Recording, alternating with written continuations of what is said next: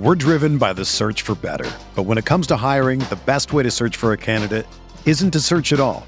Don't search match with Indeed. Indeed is your matching and hiring platform with over 350 million global monthly visitors, according to Indeed data, and a matching engine that helps you find quality candidates fast. Ditch the busy work. Use Indeed for scheduling, screening, and messaging so you can connect with candidates faster. Leveraging over 140 million qualifications and preferences every day, Indeed's matching engine is constantly learning from your preferences, so the more you use Indeed, the better it gets. Join more than 3.5 million businesses worldwide that use Indeed to hire great talent fast. And listeners of this show will get a $75 sponsored job credit to get your jobs more visibility at Indeed.com slash BlueWire. Just go to Indeed.com slash BlueWire right now and support our show by saying that you heard about Indeed on this podcast. That's Indeed.com slash BlueWire. Terms and conditions apply. Need to hire? You need Indeed.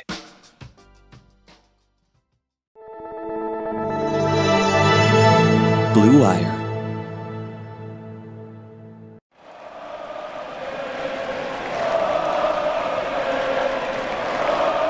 What is up, Nets fans? Welcome to the Brooklyn Buzz. I'm Nick Fay. With me, as always, Jac Manuell and special guest Tyler Rucker of No Ceilings, one of the top up and coming draft content providers out there. Tyler, really happy to have you on. How you doing? I'm doing great. Thank you guys for for having me on. I'm excited to talk some some NBA drafts, some Brooklyn Nets basketball, and uh, thank you for giving me a little bit of a breather. I got to catch my breath with draft season, a little bit like space. So I'm excited to jump back in it. Jac, yeah, it's like my first day. It's like my first day of college, Nick, where I just like I'm I'm so excited to learn new things. Like I feel like I know stuff about Clowney, Whitehead, Wilson, and all of our other young prospects, but now it's just like I'm going to like the, the famed lecture of NBA draft Twitter. I can't wait for this shit, man. We got the professor on right now. We're gonna jump into that, but a quick reminder: you can find the buzz on all streaming platforms. Hit that subscribe button, drop a review. But Jac, where do you want to start? Look, I I'm in love with Dariq Whitehead, Nick. I think you probably know that. Tyler might know that as well. I want to just ask your general thoughts because I was watching a, couple of your other guys uh, in the No Ceilings uh, crew, and they seemed a little bit lower on him, and they sort of maybe more pessimistic when they were. You know, analyzing generally what he'd done at Duke, comparing it to Montverde, and then his jump part. I'm like, I, I maybe I'm too high on this guy. I guess Tyler, you can be sort of the middle ground. What are your general thoughts on Dariq Whitehead when you take into account what he did at Duke and the insane three point shooting, and then what he did in high school where he was coming into as one of the top prospects before heading to Duke? Where do you stand with him like now? What is the middle ground? What how do you take all of those things into account and, and how do you analyze him as a prospect heading into his first season? You know, I think this is the pick for the Nets that you know Nets fans should get the most excited about because of the preseason expectations. You know, a lot of us at No Ceilings had him as a top five prospect coming into the year. Um, the, the thing with Dariq, and, and it's always fascinating to have your big boards and stuff before the draft. And, you know, we've talked about kind of doing an exercise of almost redoing a big board after with fits and where players went. And I think Dariq ended up in like a dream scenario with the Nets. Now, like obviously they need to be patient. Um, you got to let him get healthy, get some confidence back because he had one of the most interesting years at Duke when it comes to just evaluating prospects. Like it was almost the opposite of the player you saw in high school. In high school, he was this super athletic, defensive minded wing that needed to kind of develop an outside shot. Goes to Duke, he has a couple injuries. His outside shot took an enormous step forward. The athleticism just never came back. So I that makes me believe he was kind of almost 60% the whole year if you want to put it that way.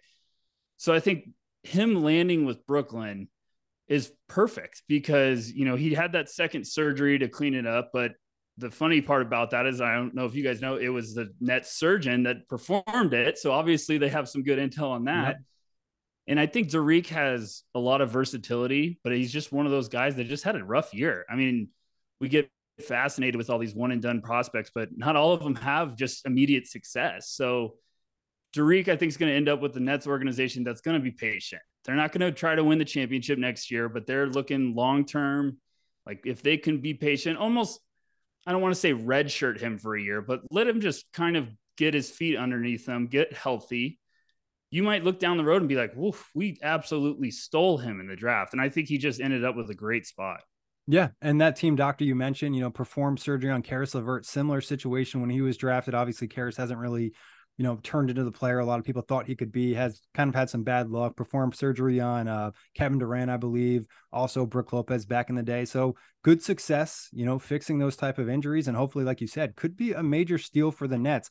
I guess, kind of looking at his projection for the NBA, you know, what would you say is like the ceiling and the floor? You know, obviously that's a question you get a lot and it's hard to predict what's going to happen in the future, but just based Nick, off of... no ceilings. No, just, I'm joking. I'm joking. I had to get that out. I'm the one with the dad jokes, dad. yeah. but I love um, dad jokes. Bring them all on. So I love that. But what are you thinking like in terms of, you know, best case scenario, worst case scenario? I mean, if he's healthy, I, he's got the potential to be one of the top players in this class. Um, now, obviously, it's it's a big if yep. because we just saw the year he had. He had multiple injuries. Um, you know, even Dariq in the middle of the year got interviewed after a game, and he's just like, everything's moving so fast. I'm just trying mm. to catch up. So that also tells you like these guys are teenagers. They're yeah. they're trying to get to the best possible place they can, and sometimes their head's spinning. And I think yeah. Dariq just needs a team that be like, hey, you're here, you're here for the long haul. Let's take it step by step, baby steps. Let's not rush this. Um, he's going to a team where, you know, obviously Mikal Bridges looks like he's going to be the guy. Yep. And I don't think Dariq's going to be in a position where it's like, okay, you're rookie. We need you to produce right away. They're going to wait, get him comfortable, install some confidence piece by piece. And, you know, maybe this is a guy that second half of the year really starts to come on in his own. Maybe he's playing extended minutes. Maybe it's a thing where, you know, they're smart with getting him some confidence. Maybe G League run. I know everyone moans when you hear that, but I think it's an unbelievable developmental source.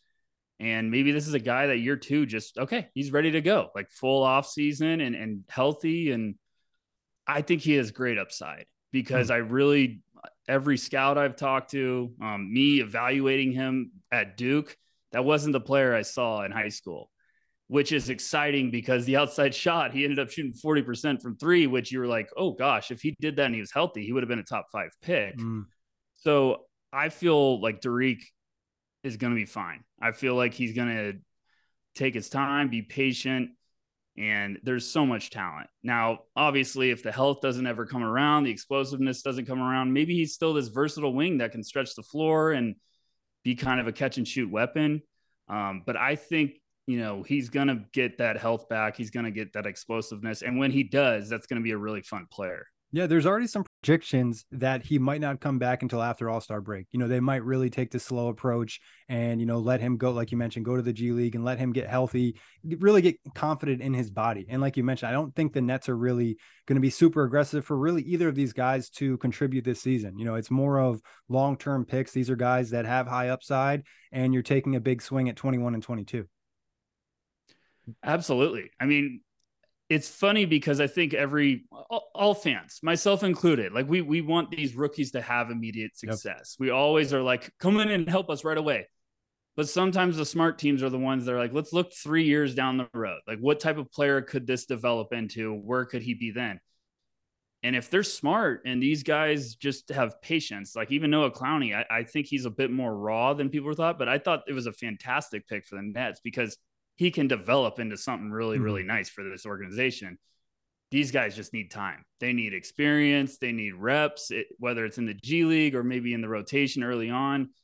But I think you're thinking long term approach. And some teams look really, really smart if they can be patient. Yep. Um, other teams don't have that luxury and they, you know, might need some job security. So they need to make a little playoff push or the owner's pushing it. But if a team can take developmental pieces like this with such high potential and stress patience, just let it all happen, you can look down the road and be very, very smart. And that's where GMs get extensions because of drafts like this. Yeah, two of the youngest guys in the class as well. So it's sort of like if you go that patient approach, you can reap the rewards. I wanted to ask you, Tyler, the injury obviously had many ramifications for Whitehead himself. Could it have been a blessing in disguise because it showed his ability to sort of maybe play more in a system and as a role player? And I know Nick spoke about floor and sort of ceiling. Like his floor is like, I don't know, what is it, Harrison Barnes or whatever. We can do NBA comps later. But he showed obviously he had so much upside and talent in high school and the explosiveness and the athleticism. Could it have been? Could there be some silver linings to the injury in terms of how it diversified his game somewhat?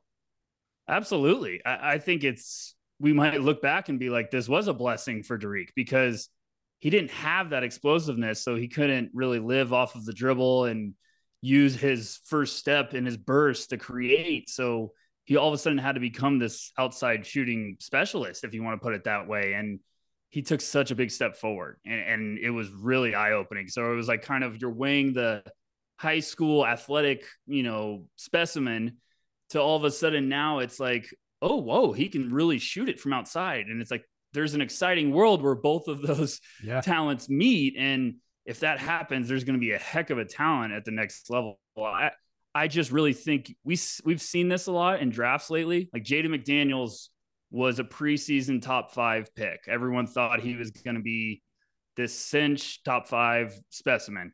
Had a nightmare season at Washington, goes to the end of the first round to the Minnesota Timberwolves. That looks like it's going to turn out pretty yeah. well. So sometimes just you, you could have a bad year, but it doesn't tell the whole story. And you could end up in a better spot than if he came in and was a top six pick. He might have been like, okay, you need to produce right away. Now, three could kind of regroup and I think the Nets are going to have a great plan in place and they're not going to rush him because if they do, it's going to be, it could be, you know, a nightmare just yeah. because his head's all over the place. But if they're patient, that's where his confidence is going to come back. And that's when he's going to start looking like the player of old. Yeah, and they're notorious for being really conservative when it comes to injuries, you know, holding guys back and making sure they're 100%. Obviously, we know the whole situation with Ben Simmons. We're not going to talk about that for now. Um, but Tyler, what would you say is his most NBA ready skill and what skill does he need to improve the most to be ready for the NBA? It's tough because it, it's just trying to figure out what skill is, is going to be able to, you know, what type of player you're going to get early yeah. on. Are you going to get him even at 80%? Um, you know, because before as a high schooler, I was so intrigued with his defense because he mm. just had this desire to smother opponents. And um, I was so excited to see him at Duke because I was like, I think there's potential for him to be a really scary defensive talent. But then that lateral quickness just never was there because of mm. his mm-hmm. lower body injuries. So I think early on, if he gets healthy, he's probably going to go back to leaning on that. And in a weird way, he might be like, this is awesome. I feel great again. Like I can move so much faster. And he had a couple flashes during last year where I was like, there it is. It's, mm-hmm. it's itching to rise to the surface again, but it wasn't consistent. Um, the three point shooting is probably going to be what he leans on early because that's probably what he's got the most confidence in.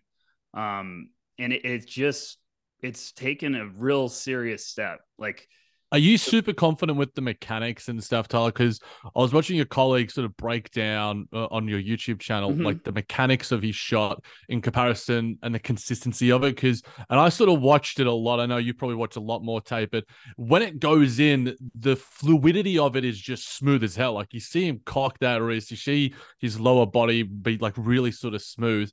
Uh, do you think that like what we saw at Duke, the the 40 plus percent shooting. Do you think the consistency will remain when he's in an NBA rotation, G League, etc.? Yeah, I, I think it's a good point you bring that up because high school that was the biggest question. Every, uh, like we were just like mechanics. I don't know, like, mm. and then it got so much better where from his junior year in high school to the senior year. So it's trending in the right direction.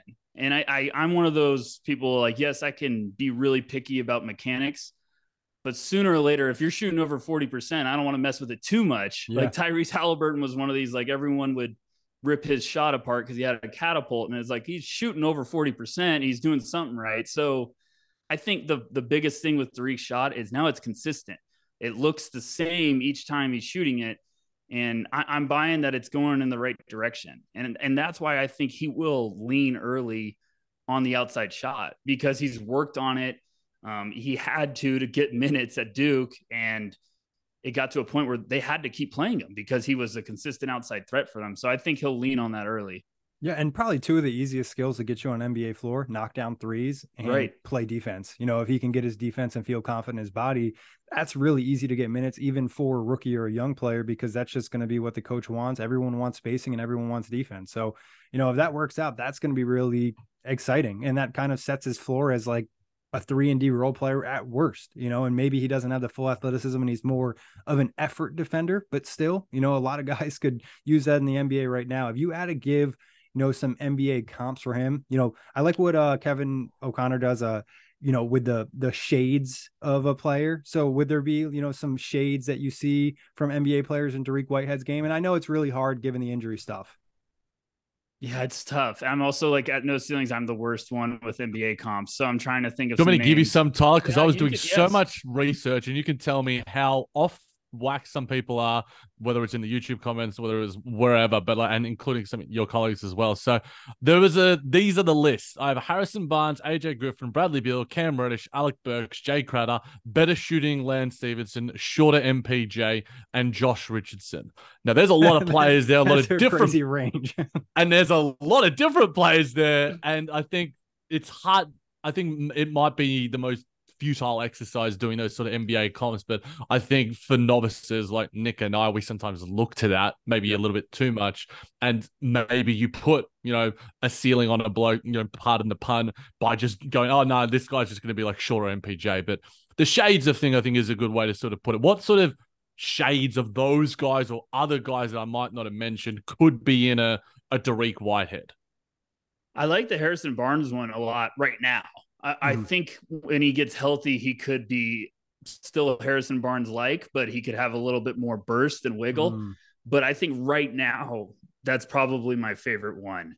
Um, it's tough because I'm always like, when people throw out names like Bradley Beal and stuff like that, I'm like, whoa, that's a big name. Like, okay, Yeah. let's calm down a little bit. I'm trying to let them overachieve my pro comp, but I, I think Harrison's a good one. And and everyone might be like, ah, like Harrison Barnes has played a very long time and been very successful in this league. So early on, I would say for sure Harrison Barnes is a, a good one for Dariq.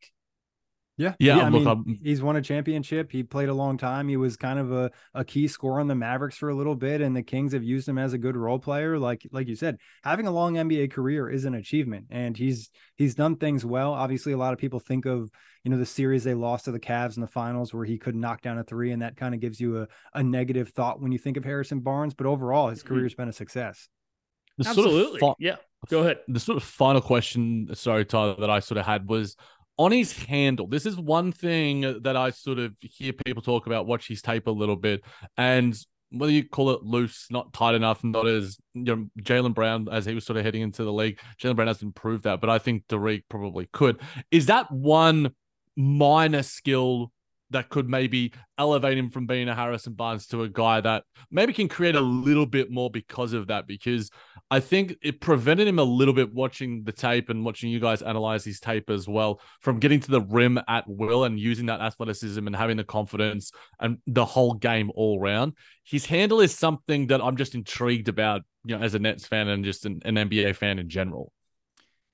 He definitely shows that he's still got a little bit of wiggle, but I think at high school there was way more. And I'm trying to get too specific, but this year, like when I was watching him, I was like, he almost is short striding some stuff off the dribble because that first step isn't there what, Mm. that it used to be. So it's almost like, okay, he's taking four steps instead of two normally. And I think that's just there was a lack of trust probably with, his lower body, and he just wasn't 100%. Your rhythm's all thrown out of balance. Exactly, exactly. So that's why I'm like, just get Dariq healthy, and Mhm. then you're going to see something completely different because there was some wiggle, there was some ability to create some separation. He showcased flashes of it this year, but I was like, it, that is not the same one. Like it was like, oh, that's impressive, but I know you can make that look even nastier when you're healthy. So I think he's got some handles. Um, it's one thing I've always talked to like assistant coaches and I'm like, you know, is it overblown with the shooting concerns and the handles coming into the league? And guys are like, I'm more confident in those areas developing because now they're not going to school. They're coming to Yeah. the gym every day. They're getting shots up. They're working on their handles. So I think Dariq's going to be fine in that aspect. It's just getting healthy. Like it, yeah. I hate to keep you know saying it over and over again, but it's the biggest. He has all the tools. It, it has all the tools. It's just getting healthy for him. We're driven by the search for better, but when it comes to hiring, the best way to search for a candidate isn't to search at all. Don't search. Match with Indeed. Indeed is your matching and hiring platform with over 350 million global monthly visitors, according to Indeed data and a matching engine that helps you find quality candidates fast. Ditch the busy work. Use Indeed for scheduling, screening, and messaging so you can connect with candidates faster. Leveraging over 140 million qualifications and preferences every day, Indeed's matching engine is constantly learning from your preferences, so the more you use Indeed, the better it gets. Join more than 3.5 million businesses worldwide that use Indeed to hire great talent fast. And listeners of this show will get a $75 sponsored job credit to get your jobs more visibility at Indeed.com slash BlueWire. Just go to Indeed.com slash BlueWire right now and support our show by saying that you heard about Indeed on this podcast. That's Indeed.com slash BlueWire. Terms and conditions apply. Need to hire? You need Indeed. If you're a basketball junkie, then you know there's no better time of year than the NBA playoffs. Twice a week, JJ Redick is cooking on his podcast, The Old Man and the Three. He has guys come on in all stages of their careers to talk about the league and share stories you won't hear anywhere else, including Devin Booker on why he talks so much trash, Ray Allen's epic free throw competitions with LeBron in Miami, and the moment Tyrese Halliburton knew Pascal Siakam would be a good fit in Indy. In addition to player interviews, every Monday JJ breaks down the top three things happening around the NBA with unmatched analysis analysis, not outlandish takes, and is often joined by masterminds of the game like Tim Legler to dive deep on rookie reports, trade breakdowns, and why is mean mugging now a tech? You won't find another outlet that covers the game as comprehensively and with such insight as JJ does it on The Old Man and the Three. Make this your companion podcast during the playoffs. Listen to The Old Man and the Three ad free on Wondery Plus or wherever you get your podcasts. Tyler, this is more of like a general NBA question. Mm-hmm. Do you think developing ball handling is probably one of the most attainable skills for an NBA player in terms of like if you don't have a handle, like more so for guards and wings, that you could develop it by just putting like an excessive amount of work in? You know, obviously, if you're terrible, you're terrible. But if you're like okay, and then you can become, you know, good at it rather than like some other skills where you just don't have, you know, that God given talent. I, I absolutely. I think I was in the same mindset. I was like, is it as hard to develop these areas as some might think? And they're like, no, like coaches are like, no, I, I believe that their shot's going to improve. Mm-hmm. Now, obviously, like they're not going to come from college and be a 28% shooter and all of a sudden be like, oh, they're shooting 45% right away. Yeah. It's like it's going to take some time, but except for Noah Clowney, you're obviously except for Noah Clowney. The moment I said 28%, I was like, this is. I Noah literally Clowney. have that written down in my notes. I'm like, oh, you can't say 28 is going to be. No, no, I'm joking. no, but I mean, um, you know, Jaylen Brown is probably the best case study now. Like he, his high or his college film at Cal was brutal when it came to dribbling. Like everyone's bashing on him for the playoffs and stuff, but it was like a Cal, it was way, way worse. So the fact that he's already taken this strides with his handles throughout his career, I think it's just something that like each year it's going to improve. Mm-hmm. But now you're not going to come in in one off season all of a sudden and be like, oh gosh, he's Allen Iverson with the ball yeah. in his hands. I think it's just you can keep getting better each year, and it's the same with shooting. Yeah, I, I, agree. I think I just was curious to hear, you know, kind of a different perspective. And obviously, you you watch guys from when they're young to kind of develop in the league, and it's always been something that I felt like is attainable rather than even like I think shooting to an extent can be harder because if you don't have touch, like you don't have right, touch, right. like that's just kind of how it is. Like, and and if you suffer kind of a, you know, just talking about Nic Claxton, you know, suffered a shoulder injury his rookie season, and his touch has never really looked the same in terms of his jump shot. It just hasn't been very fluid. Free throw shooting hasn't been great, and his three point shot has been pretty non existent. But Jac, any other questions for Tyler about Whitehead? Nah, those are all the mines that were handled pretty well there. I think that the interesting thing is we can sort of say and maybe go into Noah Clowney from this. Do you expect either of these guys, or who do you think the Nets will look to bring into the rotation quicker? Obviously, Noah Clowney doesn't have the injury concerns that Dariq Whitehead does, but he certainly needs to develop in in a lot of other areas in terms of being a, a ready-made rotation player at the sort of four five position. So that's where you know the patience for big men is a different sort of level of patience for like a recovering guard slash wing. So do you see like any similarities in terms of the the level of patience the Nets will probably need to have with Clowney as well as Whitehead? I, I think Clowney's got the shot to maybe get some early minutes just because he's a smart player. Um, and, and in the rotation, I would imagine, you know, like it, it, was kind of what happened with Nic Claxton. Like it took a while, but all of a sudden the light switch just came on and it was like, oh, okay, Nic's one of the best defensive defensive bigs in the league now.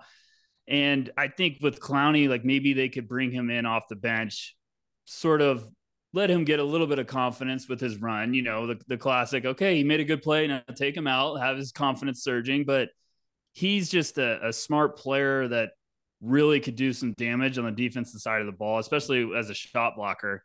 So maybe they could see, like, okay, he's our backup big that we maybe extend the minutes throughout the year. Um, I definitely think he's the the candidate to potentially get some early minutes. I know like you guys said, I think we're all on page. Like they're probably going to be very smart with Dariq. They're probably going to be over smart with Dariq and being like, okay, you're healthy. Let's wait another month. Like they're going to look at that as potentially a lottery pick.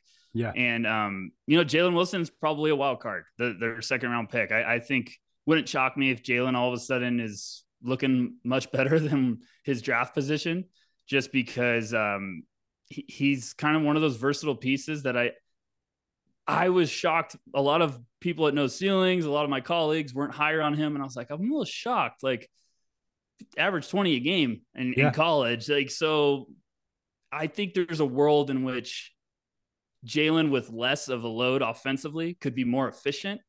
It's just we're gonna have to wait and see. But they're they have a great class, and I, I do think Noah's probably the name though that could earn some early minutes. Yeah, and I think for the big position, you know, even if he's the third big, you know, what happens? You know, Nic Claxton sprains an ankle, he's out a week, you know, and then it's Day'Ron Sharpe and Noah Clowney. Like you kind of have to play. Where if a right. wing or a guard gets injured, okay, we'll just kind of play three guards or we'll play three wings. Like it doesn't really matter. Where we can kind of adapt a little bit differently. Where if you need a big, you need a big, you know, or someone gets ejected or five fouls, like whatever it is, you just might get called onto the floor. And obviously, we know the Nets aren't super deep in that spot, especially as of right now. Obviously, free agency hasn't started, but wouldn't be super surprised if you know they have four bigs going to next season and Noah Clowney's you know one of those guys, and maybe he doesn't you know get a ton of minutes, but I also could see him spending a lot of time in the G League. You know, showing maybe some flashes. They bring him up a little bit, and you know maybe he has some just pop. You know, he brings some excitement to the team with just like the length and athleticism that he does have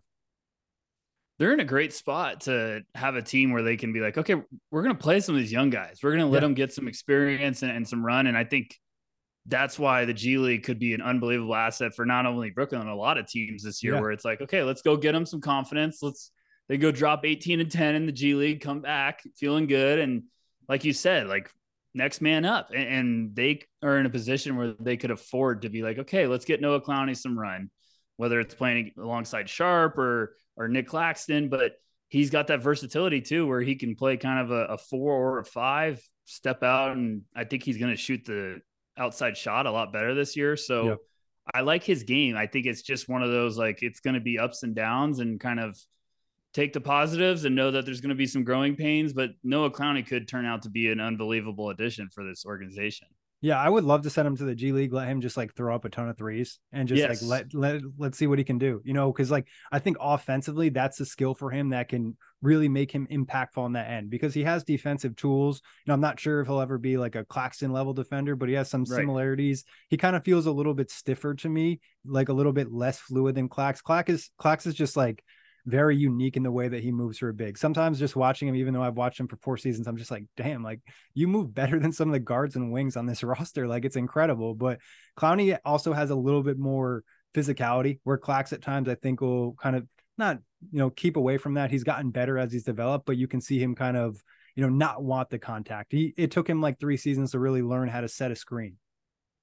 Right, right. And it, that's the thing I think about Noah is like his body could fill out, and then yeah. all of a sudden he's hitting the outside shot. a little like, bigger frame than really nice I think. Yes, yes. So, you know, with time and and living in the weight room, and yeah, um, all of a sudden everything starts coming together. I, I he's just going to be one of those nice pieces that's like high IQ, good defender, probably a smart player that doesn't Yeah. make a lot of mistakes on the court that I think could develop into like, okay, this is a really good connecting piece. And I don't Yeah. mean that in a negative. I'm just saying this is one of those pieces where you're like, man, Nets got Noah Clowney. He's a nice ad. Like he's a nice piece on that team. So um, I like the the vision they have. I, I think they're just saying we're attacking value and almost Brooklyn got two guys in the first round that if they went back to college, they might have been both lottery picks Yeah. probably. So you're almost getting that pre-draft and kind of okay, redshirt a guy technically Yeah. for a year, and then all of a sudden year two we might just be like, okay, let's let them run wild, and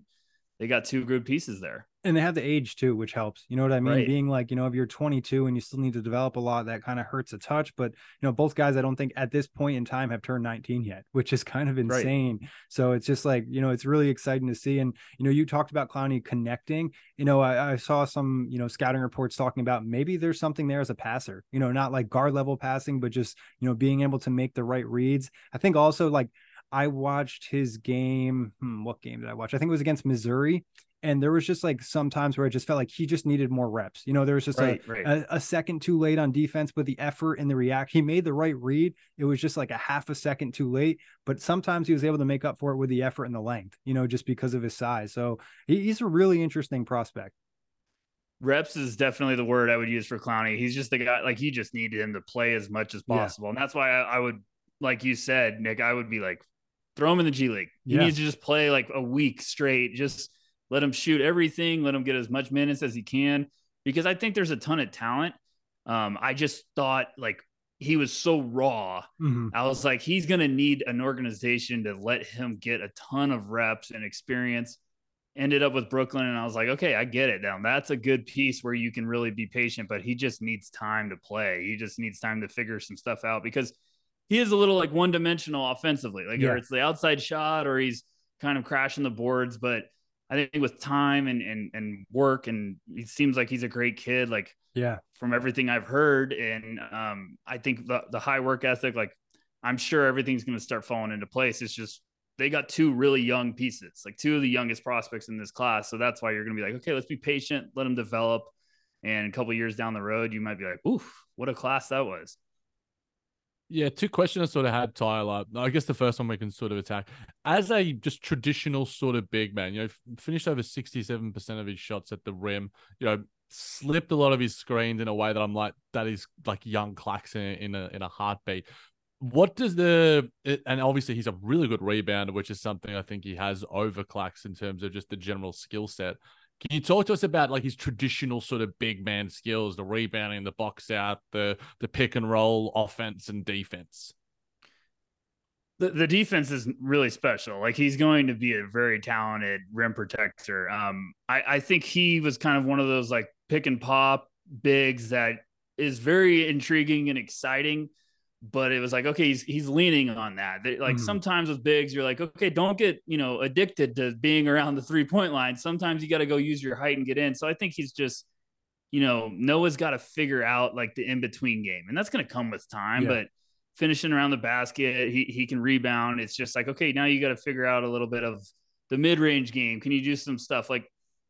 I watch him and, it's a very lofty upside ceiling, but I, I'm like, could this kind of be like almost an Al Horford mindset of where like you could get that piece of like, okay, Al can sur- survive out there as a five man with his floor spacing and his basketball IQ, but you can also play him alongside someone like Nic Claxton, where it's like, okay, they have that versatility. So he's got a long way to go to get to Yeah. that point because Al Horford out of Florida was a fantastic prospect, but I think there's a route in which Noah could have that same sort of vibes, like we're saying, like vibes of Al Horford, where it's smart player, good defender, could step out and hit the outside shot and also do some damage around the basket. But I think he just needs the work. Like you just Yeah. need post reps. He needs to go in the G League and spend a whole game being like, okay, I'm going to try to score in the post like all Yeah. game. And um, I, I think there's just a raw foundation that has the chance to really blossom, but it's just going to need some time. Yeah, when I watched the game of him, I noticed some like good plays in him, like recognizing offensively, like, oh, I have a guard on me. Let me try to seal him inside and get an easy layup. It's just kind of right. building on some of those things. It wasn't consistent enough where offensively sometimes it kind of looked like he didn't know what to do, you know, where he was like Yes. unsure of, you know, should I just stay in the corner and shoot threes or should I get involved inside? It looked like there could be some potential with the dribble handoff stuff too. Clax has really taken strides with that this year. And I think, you know, if he can develop, like you said, that in between and be able to take like that one dribble and go into a push shot or some type of move, that would be really impactful and allow him to just, you know, have more, you know, overall use on offense rather than just kind of being a, a stretching big. And- it's just like you said, it's just reps. Like he Yeah. just needs to figure that out because I do think there was times, like you said it perfectly, Nick. Like you watch on tape and he's like, "Oh, he has no idea what to do," Yeah. which is fine because Yeah, he's he's playing young. with Brandon. Yeah, he's playing with Brandon Miller, who's putting up almost twenty a game. So like, I think they had a lot of times where it's like, okay, let's let Brandon go to work, but. I think Noah just needs reps to kind of figure out, like, oh, I, I can take this off the dribble, off this fake dribble handoff and Yeah. attack the basket. And um, it, that stuff's all going to come. He just needs reps to to figure it out. And I think that the foundation is there. It just is a lack of experience. And I know he played for Alabama, played good minutes, but it's you need to kind of see what you have offensively more. Like he needs times to be like, okay, let's force feed Noah and see what he can do, Yeah. see what he can learn. I was just going to ask probably the question that everyone wants to know the three ball, Tyler. How real is it? Because I think looking at it, when you just go by the eye test, I'm like, man, that looks nice. But then obviously 28.3% doesn't necessarily scream vo- volume three point shooter, Karl-Anthony Towns changed in the game. but at the same time, you alluded to like Al Horford, where it's just like, guy can hit it a little bit. I've heard Wendell Carter Jr. sort of comparisons in that sort of realm too, as well, uh, as just an, an overall prospect. But the the three ball, how real is it? Do you think?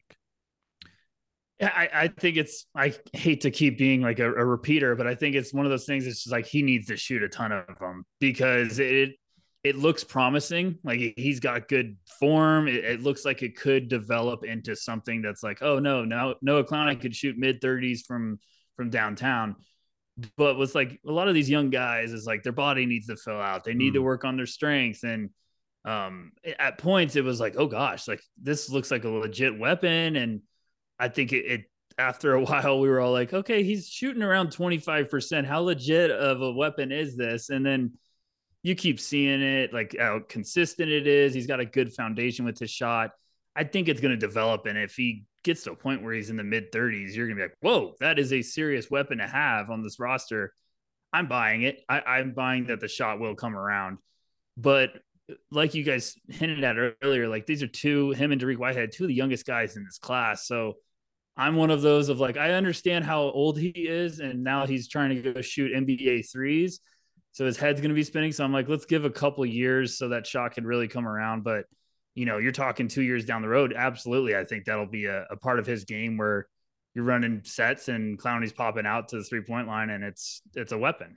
Yeah, I didn't watch every game he played this season, but the game I did watch, he looked confident. You know, it just looked like he was comfortable out there shooting the three. And obviously that was a game he shot well. I think he shot 50% in that game from deep. So it's like you you hope that carries over. And like you said, just like the reps, like three-point shooting is just something like he's going to have a ton of time in the gym this summer, a ton of time over the next couple years to really just put in repetition and see how good of a three-point shooter he can be. And with his size, if he can really develop, as we talked about, some of that in-between game and like finishing at the rim, now all of a sudden when he's setting a screen, the defender has to think like, is he going to pop out? Is he going to roll to the rim? And now that just creates another element of stress for the uh, for the defense.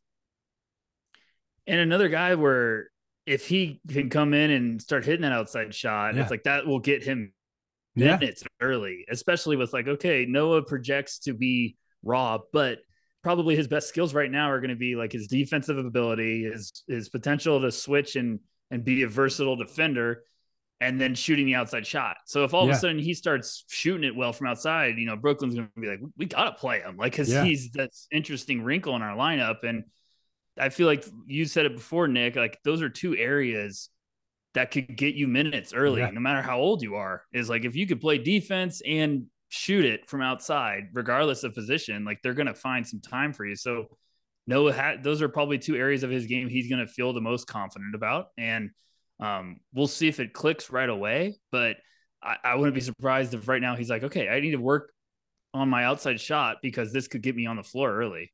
Yeah, and that allows them to potentially play with another big, especially a guy like Claxton who's so versatile defensively. Where you know maybe Clowney isn't as switchable as first year because he's still getting a feel for NBA defense and everything, and he can just kind of use his size and length inside. But now all of a sudden it's like, wow, that's a, something the Nets haven't been able to do for literally what feels like a decade. Absolutely, and it's just one of those guys again, like the versatile piece where I feel like Nic had such a big year when it comes to like, okay, now Nic Claxton's a well a well known yep. name, a well respected defender.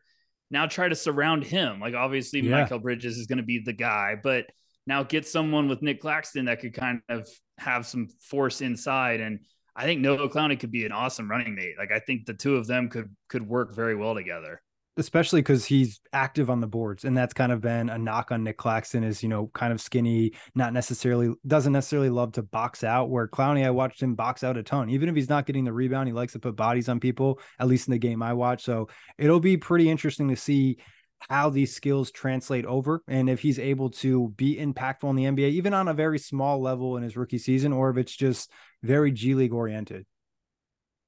And, and the thing with noah is you know despite how raw he was, he almost averaged 10 and 10. Like he yeah. he's averaged about 10 and 8. So even with how raw he was, yeah. was like you're flirting with a double double as a freshman. So I, I think he's going to get to that point where you really do have some some versatility for him to be putting up good numbers and putting him alongside Nic Claxton. You could all of a sudden be like, okay, now we got some some length, some size, some some rebounding ability from both, and that's going to make life easier for Nic Claxton because as much as I love Nic, like he is skinny. He's he's yeah. a thin bodied big with versatility. So it's like you kind of pick your poison with him. But Noah could be a really nice addition alongside him where he could live inside. He could be the rebounding force for them. Because I mean, we expected it, but we saw it in the playoffs with a lot of teams where like they need size inside. Yeah. And obviously going up against someone like Joel, Joel Embiid is going to make yeah. you realize your rebounding is not as good as you think. So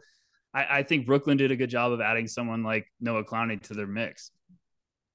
Carl, we haven't actually had a chance to speak about uh, Wilson, uh, Jalen mm-hmm. Wilson at this point yet. We just got the reaction pod out about our, our two first rounders. Just talk to us about how he was at college, how he is as a prospect, and, and what he could be as an NBA player. So he was he was a name that was kind of making some noise um, before this last previous season, but I, I, thought he was more of like a second round guy. And then um, Ochai Agbaji went to the NBA, and Kansas kind of needed a guy to step up and be the offensive force because they're not usually someone that's going to be like, okay, here's an incoming freshman like Grady Dick, you get all the touches. And um, Jalen Wilson like went to Bill Self and was like, I want to be Ochai this year. I want to be the guy. Like, I want to step up and play that role. And he definitely did it. Like, he was their guy. He averaged 20 points per game. Um, he was a force around the boards. Like, he filled up the box score on a number of nights. But he was just force fed, like so many shots. Um, some games they were just like, okay, you need to give up the rock. Um, but like they also just had a team where they had a lot of versatile defenders that were kind of nasty, but they didn't have a lot of guys that could carry the load offensively. Like mm-hmm. Grady Dick would do his own, but Kevin McCullar was kind of known as like a connecting defensive piece. Um, and, and then all of a sudden, you just needed someone to really step up. And I feel like Jalen Wilson did that, but because he was carrying such a load, his percentages don't look that great because mm-hmm. it's like, okay, from the field, he's around 43%. He's 33% from three.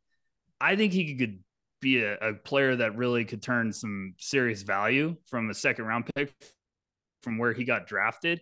It's just the team is going to have to be comfortable with him trying to find out his position. Like, are you going to play him kind of more of a forward? Um, I, I think so. He's kind of bigger bodied.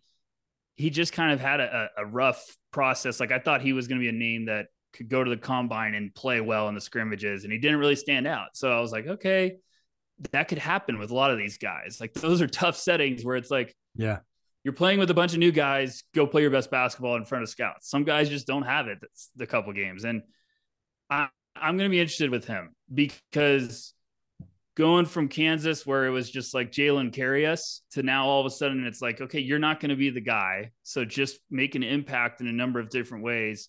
Like he can step out and hit the outside shot. He can hit a mid range shot. He can get his own. And I think there's some some competitiveness to him. It might be something that he starts in the G League, and then all of a sudden it's like Jalen Wilson's too good for the G League. We need to get him up on the roster. But um, he's definitely one of the names I'm interested to see because it wouldn't shock me if it's like, oh, Brooklyn wants him on the roster. But it also wouldn't shock me if if he needs a little time in the G League to to kind of figure it out. Yeah, I think it's really interesting when guys get an opportunity to just kind of be the guy and they don't necessarily project to be that guy in the NBA. Sometimes it can work out really well where it's like, okay, now I developed all these skills and I can be an awesome role player. And then other times it's like, now I have to go back to adjust to having such a, a smaller sample size or less opportunities to touch the ball and shoot the ball. So it's going to be kind of interesting to see how he develops and everything. And like you mentioned, you know, some people have talked about like, oh, maybe he'll get the most minutes out of any Nets rookie. You know, maybe that's something that could happen. I'm not really sure. Out of out of the three guys we've talked about today, you know, he's the one I know the, the least about. So I'm really interested to just kind of watch him play in summer league and, you know, him and Clowney, because obviously Whitehead's not going to play, kind of see what those guys look like when they hit the floor. He, he's definitely the name I'm so excited to to see at summer league because it, it wouldn't shock me if Jalen Wilson comes out and puts up 18 his first game. Yeah. Just because he's he's now kind of wired to be like I can get my bucket anywhere. Um, it's just can he do it at an efficient level yeah. when all of a sudden he's playing with the stars and it's like Jalen, you're not the guy right now. But I think there's a world in which all of a sudden he could become this efficient rotation piece in which you're like, whoa, we we found something that, you know, maybe three years down the road, all of a sudden it's like Jalen Wilson's part of our rotation in the playoffs because we just know what we can get. Some games he might put up eight and five, but other games he might have 15 points off the bench. Um, he just has to get more efficient. It, it was his year before last season. It was kind of like eh, this is intriguing, but I need more. Mm-hmm. And then mm-hmm. this year it was force fed, and you're like, he put up good numbers, but I need more efficient. So it's mm-hmm. like, can he can he balance both of those worlds? And I, I just am really fascinated because I, I do believe if some team has a a right fit for him. We know the draft's always about fit, but I feel like Jalen Wilson could figure it out and, and be a rotation piece. Yeah, and the new CBA, yep. you know, nailing second round picks right, is going to be huge. Like you want to find as much value as you can, and if you can nail one of these late, late second round picks, like you feel really good about your cap moving forward, especially if you do end up taking, you know, a big swing for a superstar the, the new CBA is going to make things so interesting. Uh, people are going to be like, "What? Why are we playing this guy?" It's like you got to find these guys now. Yeah. Like we've seen with teams like Denver, where you find value in guys, like you can really make some some smart yeah. moves. And I, I just feel like Jalen Wilson has that potential to be one of these names where it's like you're going to try to figure out if he can stick, and it would not shock me, but I like what Brooklyn did. I think you go the whole draft hall, like they took two projects, if you want to put it that way, yeah. with just really high potential and youthful. And then you got a guy later on that has shown like an upperclassman. I, I'm a sucker for the upperclassmen mm-hmm. because I think they've shown they could get better. They could mm-hmm. adjust to whatever the team needed. And they're going to know, like, kind of no nonsense. I got to go to work right away. So I think Jalen Wilson just with a team like Brooklyn, you might be shocked. He might stick and they might be like, hey, we're going to give Jalen an opportunity to, to earn this spot on this roster. Yeah, I think the most intriguing thing out of like this sort of statistical deep dive I did with him was that he shot over 40% on catch and shoot threes. And that's something where it's just like, well, he showed he can do that. And you alluded to the fact that I sort of made the comparison point hearing you talk about Dariq Whitehead showing he can be a role player in college, whereas Jalen Wilson showed he can be a lead sort of guy, and he just showed he had like a, maybe a greater offensive arsenal than a lot a lot of people could have projected. So you sort of put those two things together, those two players together, and find that sort of middle ground. And hopefully, both of those guys can for, for Nets fans' sake.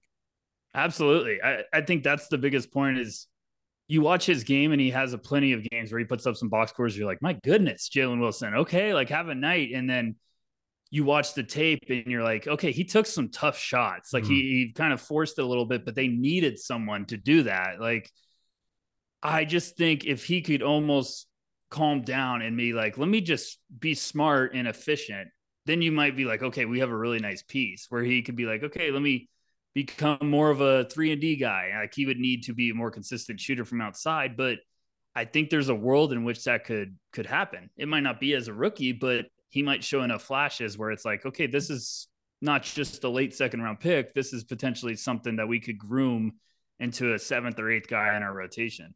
Yeah, and that would be a major hit. You know, a solid role player at this point would be awesome. Jac, uh, any other questions for Tyler in regards to this draft class before we just ask him about a couple young guys in the Nets roster? No, I'm just like hearing everything that sort of Tyler's saying about Jalen Wilson and all the other guys makes me intrigued about their positions and how these guys could contribute. And then hearing you, Nick, speak about the CBA and stuff, and you think about Denver and Miami and how those guys have found people in the fringes. And I sort of think about Jalen Wilson and I make the immediate comparison point to Kessler Edwards and how, like, man, I wish like Kessler was had to suck around because I think he could have sort of been that sort of Gabe Vincent, those sort of guys, Max Strus sort of guy that the Nets could have had Oh, they already did sign him to that four year sort of deal. And maybe now Jalen Wilson can turn into that because I think he has more offensive skill.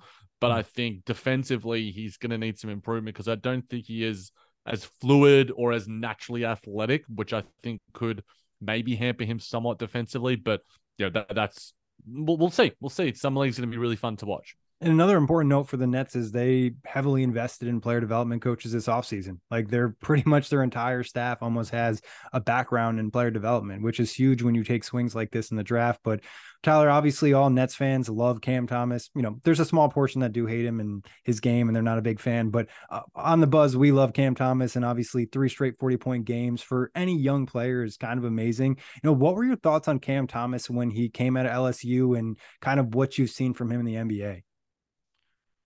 I mean, coming out of LSU, he was what he's shown at the NBA. He's a bucket. Like he yeah. is a walking bucket. Um, that guy can get hot and completely take over a game like we saw this year, which seeing his little run this year it was so awesome. Just be like, okay, Cam Thomas is doing what he can do best. I I still believe in Cam. I, I think it's just getting to a point where he needs to develop a little bit more versatility instead of just being like an offensive microwave guy. Yeah. Where it's like, Cam, okay, if your shot's not falling, how else can you help out? And yep. um, I know like I had all the stuff with Steve Nash. I'm not gonna go too deep into that, but like maybe it's just like this could be the year maybe where everything's on the same page with the staff or or whatever. But I think Cam probably just got frustrated from a lack of minutes. And yeah. Um, this is probably a huge year for him because like if he could really show some consistency, that's a nice piece to have I I really do believe in him. I, I think that is just such a tough like prospect. Like that's tough, a tough skill mm-hmm. to have is just this ability to be like, uh, I saw a shot going, I'm red hot now. Like he just gets NBA jam mode. And um and just like extreme skill too for someone that young. Like the his bag is super deep. Like yes. you rarely see guys that young come in and have the amount of moves that he has. You know, if, especially like the footwork in the mid range, and even like some of his strength is pretty good for a young guard. Like you look at Cam Thomas, and he's got a little stockiness to him. You know, he doesn't necessarily get always pushed off his spots. Where you can't say that about a ton of other young, you know, guard prospects. If you were looking at him where do you kind of see his you know ceiling and floor? Obviously he's not a rookie but we've seen a little bit of him in the nba has anything changed for you and where you think he can get to or where he could fall to? It's with a guy like him it just comes down to like okay it's tough to say but it's like what's going on behind the scenes? Like yeah. do the, does the organization love him? Is he a hard worker? Is everything checking the box? Then absolutely I, I buy like him becoming a solid piece. Like he's kind of almost on that Lou Williams trajectory mm-hmm. of like just could be a guy that every team wants because it's instant offense off your six bench. man of the year type. Yeah, six man of the year, and I know Cam's probably not wanting to hear that because he's probably like, I want to start, but yeah, it's yeah. just Lou Williams played a very long time in this league, so. I, I'm excited to see Cam. A lot of guys on the on the Nets roster this year. I just think it's a big offseason for a lot of guys like Cam Thomas because was he in his third year off the top of my head? Is this his yes. third year? Yep. Yeah. Okay. So a lot of executives I've always talked to, they're always like, you, you wait three years and then you reevaluate a prospect or a player. And, you know, with Cam entering that, it's like, okay, you need that one more step to, to get to that point of potentially getting your extension and getting more minutes. And I'm, I'm still believing because the skill he has is an elite NBA skill. It's just, can he put the rest of the pieces together to get more minutes to be on the floor longer. Yeah, get the Yeah, other the thing skills I- to be passable. Yeah, And look, Nick and I are big Killer Cam fans, and I think at the end of the day is is Brooklyn the right situation, Yeah. right situation for him? Because Noah Clowney, Jalen Wilson, we've spoken about how like yeah, great fit, we'll develop them behind the scenes, give them the patience. Whereas I don't think Cam, whether it's been under Steve Nash and maybe to an extent as well, Jacque Vaughn in terms of what he's said about Cam as well. I don't know whether Brooklyn is the right situation for him. And I'd hate to say that because, you know, there's something about, you know, the, the guy that's drafted to your team and you want to see him do well.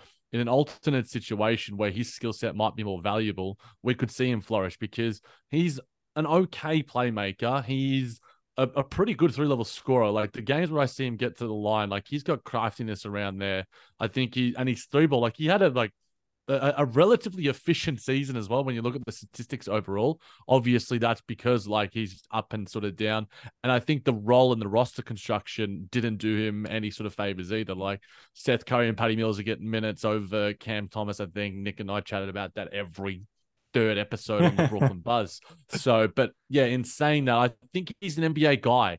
Is it in Brooklyn? I hope so, but I also wouldn't bet my life on it. Yeah, I think the passing is a great point, Jac, because what we've seen from him is there's flashes of him making really good passes. And then there's other times where he's just clearly locked on the rim and settling for a terrible double contested mid range shot. And sometimes it goes down. So you're like, okay. But other times, you know, he starts the game 0 4 and you're like, oof, like you probably should have passed to the open three point shooter in the corner. And that's just those small things that he doesn't do are kind of what make coaches upset. And like you said, I think it's Jacque Vaughn, it was Steve Nash, and maybe there's even a little bit more with like Sean Marks and the whole front office if the the vibe isn't right. You know, obviously we've mentioned before had really strong t- ties to KD and Kyrie, loved those guys and James Harden.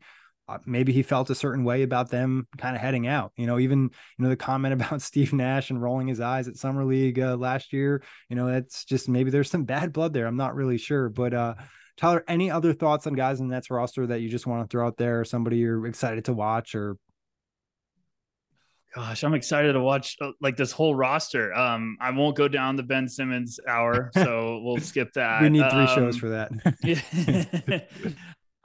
um, you know, I I I really am pumped to see what Cam does this year because I think Jac brought up a good point. Like a lot of guys, it just doesn't happen until your second team. Like a lot of guys, we we evaluate at no ceilings as prospects, and we'll be like, might be a second team guy. Where, Yeah. like everything falls into place with the second team, and maybe Lauri Markkanen, sort of. Of Markkanen, exactly. Yeah. So you see him all the time, and you know, Cam would be very enticing to me if I was in a front office of a playoff contender because I'd be like, oh, we can go get Cam Thomas for Yeah. probably pennies on the dollar around the deadline or something. But it's it's always going to come down to intel.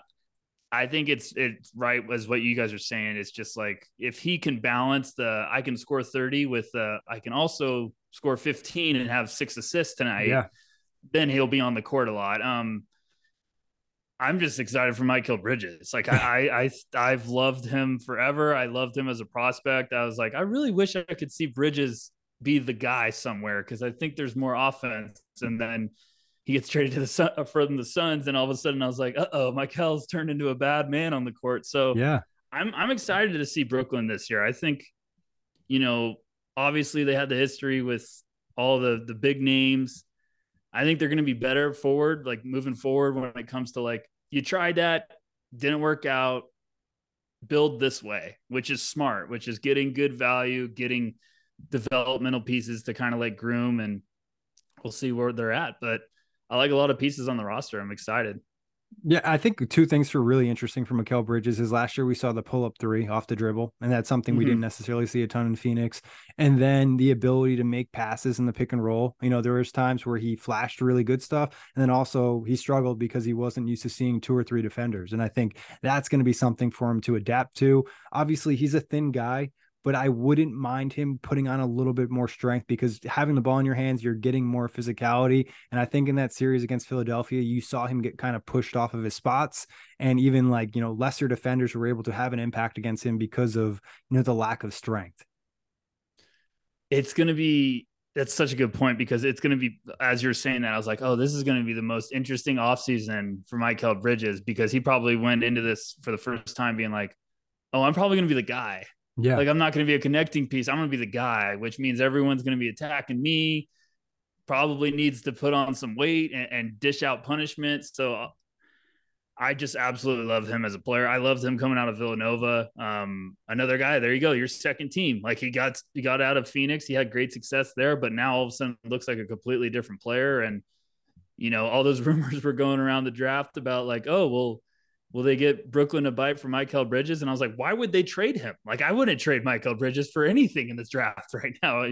He just looks like he's going to be a, a star this year. I guess uh, one last question. Um, yeah. Do you think? Uh, I don't know how much you've watched him. Do you think Day'Ron Sharpe is an NBA big, or do you think he'll kind of fall out of the league, or maybe best case scenario is just kind of like one of those journeyman backup centers? You know, I, have never really been super high in his skill set. I think he just lacks a little bit of the athleticism. I think the only way that he'd really probably, you know, be able to have an impactful career would be if he develops a three ball him coming out of North Carolina, I was like, oh gosh, he's gonna take a while. And then I got intrigued because I was like, big body, maybe the shot develops, maybe he gets a little bit more of a, a nastiness around the basket as like a, a, shot blocker. I don't know. Like this is a big year for him. Like he yeah. really does need it. And um I feel like I've gotten intrigued and and you know been drinking the Kool-Aid and then I'm like, okay, it doesn't take that step that I want but another guy too that I, I just think I'm, I'm right there with you. I think he's going to be a backup big, and there's nothing wrong with that. Like he could go to a team and they fall in love with him as like a backup big because he's big body, he'll rebound. Plays it's hard. just tough. Yeah, he plays hard, and it's just tough with bigs like that because there's always a new crop of them coming in, and if you can't develop a skill that keeps you like unique then all of a sudden someone else will do it. Like, it, and it's just tough for for Day'Ron. Like, I'm still believing because I thought he was such a raw prospect, and I, I think I remember I had him like lower on my board, and I was shocked he stayed in. I was like, oh, okay. But I think he had a good pre-draft process, and people were buying the shot. Um, it's tough because I never want to say like I'm out on a guy because yeah. all of a sudden bigs are so weird they could just out of nowhere be like, oh, okay, Day'Ron's looking great but I would say I'm, I'm probably more on the like, okay, if it doesn't happen this year, it's either going to happen with another team or you know it, they're just going to have to go another direction. But I, am rooting for him. I'm never rooting against anyone, but mm-hmm. um, another guy that I'm I'm excited to see if he maybe takes another step this year. Jac, anything else you got for Tyler? You know, obviously we held him up for a long time. No, no, that this is my bread and butter. Are you kidding me? I love this. And I love this as well. I feel like I learned a lot. I'm going to be getting high distinctions and A's on all of my college papers going forward. I'm I'm looking forward to to all the tests.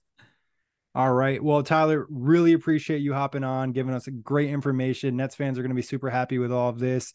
Tell the people where they can find you on Twitter. Tell them about No Ceilings. This is your time to showcase all the great work you guys have done. Yeah, thank you guys for having me on. I'm at uh, Tyler underscore Rucker on Twitter, and um, I'm also at NoCeilingsNBA.com. We've got free content. You ever want to read about the drafts or any incoming prospects? Um, it's all free. It's delivered into your inbox, no strings attached. So um, thank you guys for for having me on, and thanks for everyone. If you are subscribed to No Ceilings this year, it's been awesome to see the support. So we appreciate it, and this was a blast. Good luck to the Nets, and anytime you guys want me to come on, just let me know. I appreciate it, Tyler. And they have great content, articles, podcasts, YouTube stuff. Highly recommend following them on social media. Do a great job of making easy, easily uh, digestible draft content for people like Jac and I who don't necessarily follow follow college basketball. So give them a file, follow, check out Tyler. Jac, always a pleasure, and big thanks everybody for listening. Whether you're a world class athlete or a podcaster like me, we all understand the importance of mental and physical well being and proper recovery for top notch performance. That's why I'm excited that UNIFYD Healing is sponsoring this podcast. UNIFYD Healing is a new and super innovative global network of wellness centers powered by Energy Enhancement System, or EE System. If you haven't heard of the EE System, you'll want to listen up. This technology promotes wellness, deep relaxation, purification, and rejuvenation. At hundreds of locations across the globe, access to a center is easy and affordable. Interested in experiencing the EE system technology for yourself? Go to unifydhealing.com slash bluewire to learn more and find a center near you. That's UNIFYD healing.com slash Blue Wire. No material or testimonials on the UNIFYD Healing website are intended to be viewed as medical advice or a substitute for professional medical advice, diagnosis, or treatment. Always seek the advice of your physician or other qualified healthcare provider with any questions you may have regarding a medical condition or treatment and before undertaking a new healthcare regimen, including EE system.